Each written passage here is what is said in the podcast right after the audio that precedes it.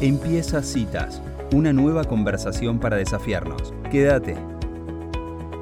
Bueno, y ahora sí estamos eh, en línea con Andrea Zaporiti, es la hora de nuestra cita con vos. Te damos la bienvenida a Citas de Radio. ¿Cómo andas, Andrea?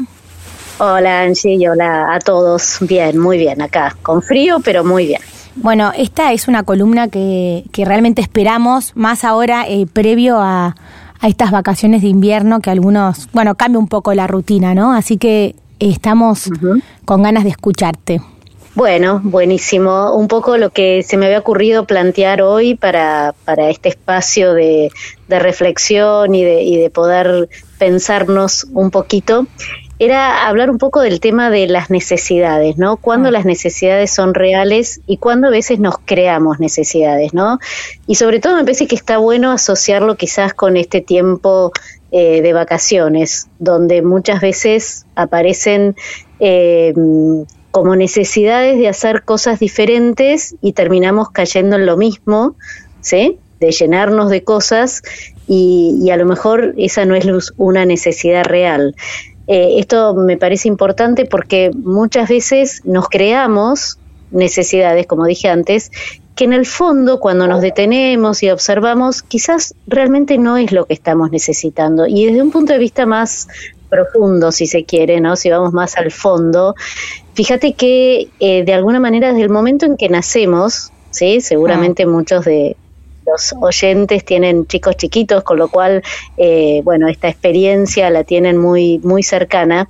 Pero también pensándonos a nosotros, del momento en que un bebé nace, empiezan a aparecer las necesidades, ¿no? La necesidad de alimento, que es necesaria para, para la supervivencia, para poder vivir, y también la necesidad emocional y afectiva, ¿no? Ese nutriente que, que permite ir como como creando la, la, matriz psicológica, podríamos decir, para, para poder desarrollarnos y para poder crecer. Y cuando muchas veces esas necesidades eh, no están dadas o no, no se van dando, esto va generando como ciertas frustraciones internas, ¿no? Que después, a medida que vamos, que vamos creciendo, quizás se van transformando en enojos, en ansiedades exageradas, obviamente que estoy hablando en líneas generales y cuando mm. esto se da, eh, se da en el tiempo, ¿no?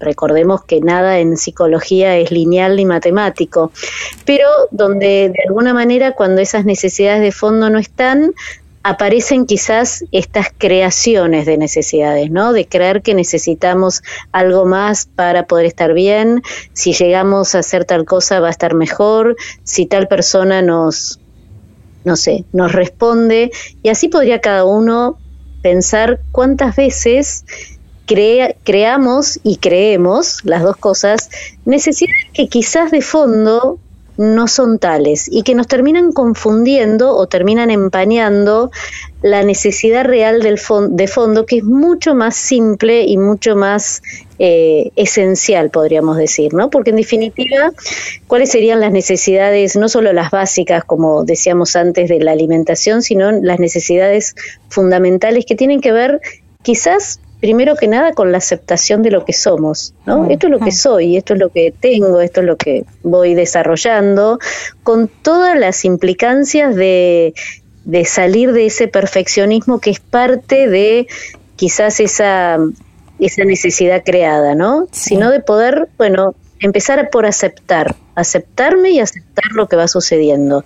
Ese primer paso me parece que es, que es clave para, para poder eh, empezar como, como a desarmar a veces esas creaciones que nos llevan como espirales cada vez más complejos, si se quiere, ¿no?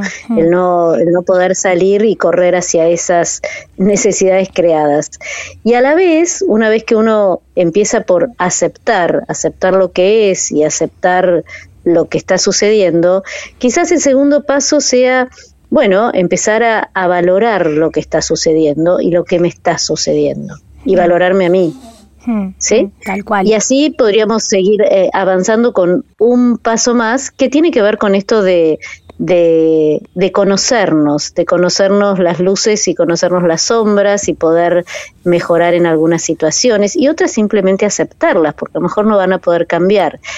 Y me parece que que este trabajito puede, puede ayudarnos a empezar a como a diferenciar, ¿no? Eh, hoy justamente hablando con, con una con una persona en la consulta, eh, me decía, claro, ¿cuántas veces nos creamos necesidades y si no tengo esto, entonces no está terminada mi casa, por ejemplo, ¿no? Vayamos a cosas bien simples y concretas, y eso no nos permite ver todo lo que lo que quizás se fue logrando hasta hoy, ¿no? Que es parte también de la historia.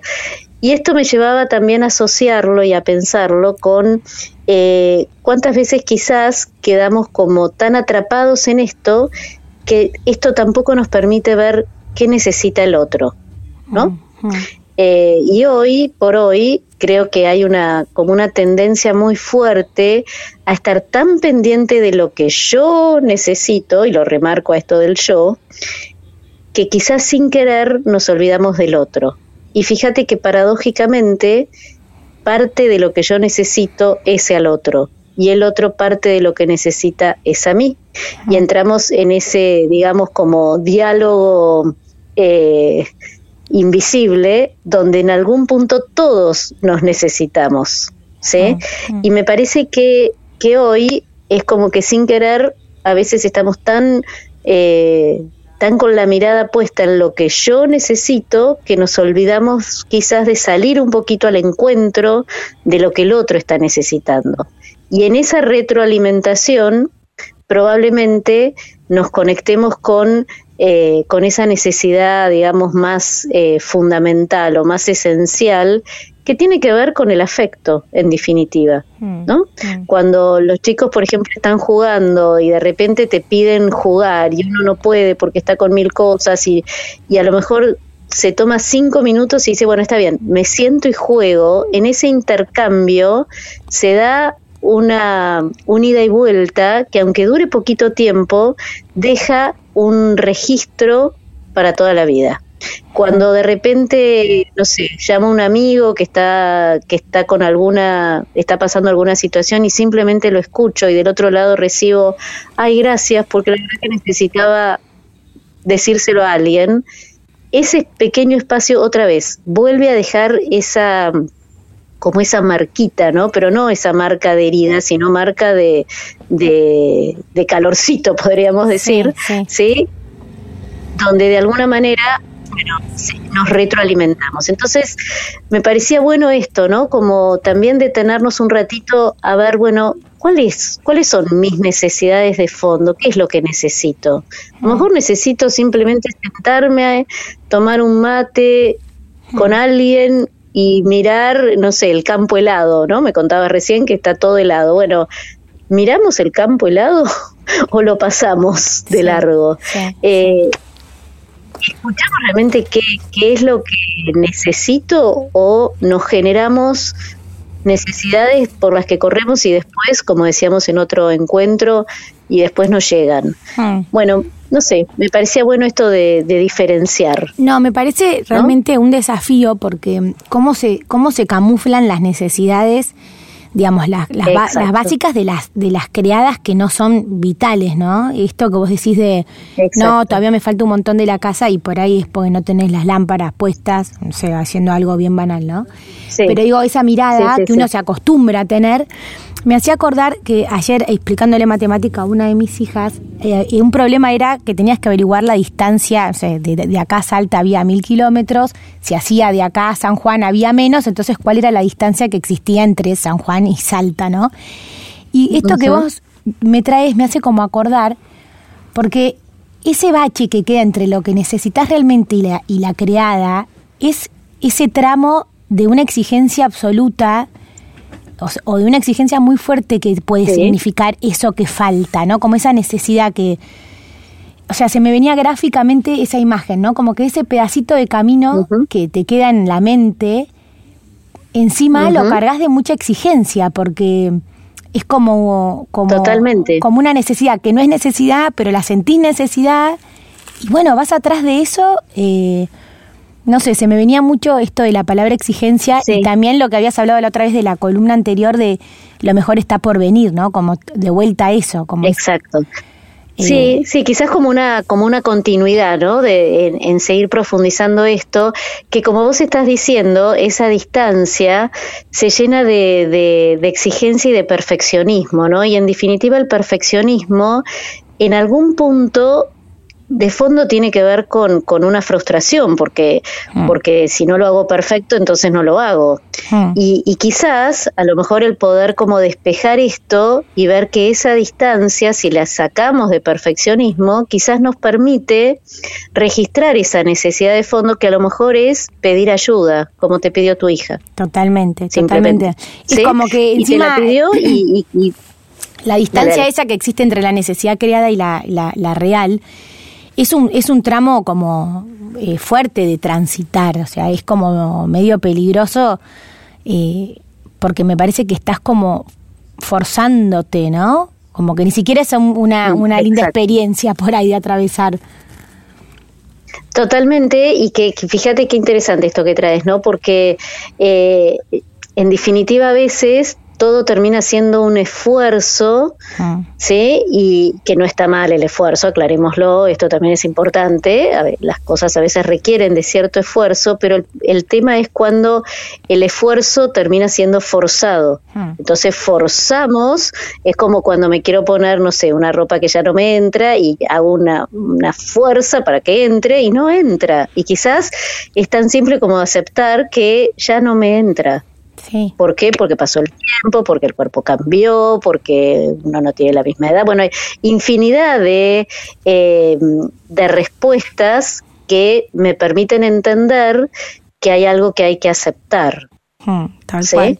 Y también traías lo de, o sea, como que veo una relación en esto que decías al principio de la, la necesidad creada como vinculada a la infancia, ¿no? Como eh, por ahí también eso está bueno revisarlo, en dónde nace esa necesidad inventada, ¿no? O creada, porque no para ir para atrás, sino que, que, bueno, a lo mejor no sirve para entendernos. No, para comprender. Totalmente, es, simplemente para poder comprender y también nos permite eh, ayudar a, otros, ¿no? Eh, a, también a, verlo en el vínculo con nuestros hijos, con nuestros amigos, con nuestras parejas. Y muchas veces tiene que ver de fondo, fondo, si fuéramos más al fondo, probablemente de una frustración que quedó reiterada, ¿no? Que se repite, que se repite, que se repite y que genera de alguna manera un vacío. Pero eso sería como mucho más profundo. Pero quizás nos sirve para poder traerlo y darle una vuelta más y ver cómo en la cotidianidad y en las cosas más simples esto hasta se puede reparar. Y creo que el ejemplo que vos trajiste es bien, bien claro, ¿no? Este pedido de ayuda de tu hija, hmm. eh, la vamos a poner de ejemplo hoy, eh, quizás nos sirve para entender cuántas veces hay situaciones tan simples como sentarme a ayudarla a resolver un problema, donde de alguna manera es mucho más lo que se está resolviendo. Es un encuentro, es un momento de atención, es un momento de compartir, es un momento de explicar, es un momento de diálogo que probablemente no sea el más divertido ni para ella ni para vos, y, pensemos cada uno de los oyentes cuántas situaciones en la cotidianeidad se nos dan, pero que sin embargo pueden tener un, un registro mucho más profundo. Hmm, hmm. ¿Sí? Porque ese encuentro no, no lo olvida más ni ella ni vos, a veces sale mejor, a veces sale peor, pero de alguna manera permite la escucha, permite el diálogo, permite todo esto que, dije antes. Y además responde a una necesidad, algo que no comprendo, mm. bueno, alguien me ayudó a resolverlo. Mm. Entonces hay también esta salida hacia el otro. Con lo cual, fíjate cuántas cosas simples del día a día ¿no? Tienen como un trasfondo mucho más profundo, pero que sin embargo nos permite, bueno, poder eh, estar como más atentos a ver, ¿esto es una necesidad real o es una necesidad creada? Y quizás me estoy perdiendo de lo esencial, que era el encuentro, no sé, en este caso con mi hija, hmm. y cada uno verá con qué, por algo que quizás yo creía que era una necesidad mayor. Tal cual o el desencuentro que te estás que estás teniendo por ir a una necesidad que es eh, creada, ¿no? Y que no, no, valía tanto la pena y, y, quizás probablemente te lleve a un desencuentro. Exactamente, con lo cual me parece que ya que están este, empezando en breve las vacaciones, quizás está bueno, ¿no? Que, que cada uno pueda aquellos que tienen vacaciones porque tienen chicos en colegio o porque bueno en julio a lo mejor cortan un poquito a lo mejor sirve para, para poder detenernos y, pensar bueno a ver cómo cómo quiero vivir este este tiempo no mm, mm. cómo hago para eh, registrar realmente bueno qué cuáles son las necesidades para para un tiempo de descanso llenarme de cosas hacer menos cosas, no sé, cada uno sabrá eh, por qué lado ir, pero me parece que, puede servir para, para, aprovechar y empezar a, despejar y creo que despejando es donde vamos conociendo, vamos aceptando y a partir de ahí, bueno, vamos eh, tratando de vivir un poquito mejor. Totalmente, y también eh, para repensar cómo vamos a encarar la, la segunda mitad del año, ¿no? Me parece que esto de las necesidades también eh, está bueno para, para, para, pasarlo en limpio y ver, eh, bueno, dónde, en qué ritmo vamos a estar. Me parece que este año, que fue como el, primero después de la pandemia, como más normalizado, bueno, hicimos, o, por lo menos hablo de forma personal, eh, organizás una agenda de acuerdo a lo que creías que era lo mejor y ahora me parece que la segunda mitad de año también con esto que vos traes nos puede ayudar a, a reorganizar eh, los tiempos, ¿no? Eh, en esta nueva rutina. Totalmente. Totalmente, porque bueno, eh, estamos en un proceso de reaprendizaje todos, hmm. ¿sí? Y donde los tiempos hay una percepción completamente diferente a la que teníamos durante la pandemia, a la que teníamos antes de la pandemia. Hmm. Entonces, bueno, esto requiere de, darnos pequeños espacios para realmente repensar y no caer en, en lo conocido que seguramente hoy no nos, no nos sirve, ¿sí? Totalmente. Porque no es lo mismo. Bueno, Andrea, muchísimas gracias. Como siempre nos dejas eh, material para seguir pensando en este viaje interior propuesto, así que gracias por estos minutos y será hasta el próximo encuentro en esta cita con vos. Muchísimas gracias y para todos y que bueno, y aquellos que tengan eh, vacaciones que realmente las, las aprovechen y que puedan descansar que es importante para poder eh, justamente conectarse con todo esto y poder ver realmente qué es lo que necesitamos y que mm. necesita cada uno. Muchísimas gracias, Andrea Saporiti. No, por favor. Gracias a ustedes. Un abrazo grande. Adiós. Así pasaba Andrea Saporiti en esta cita con vos.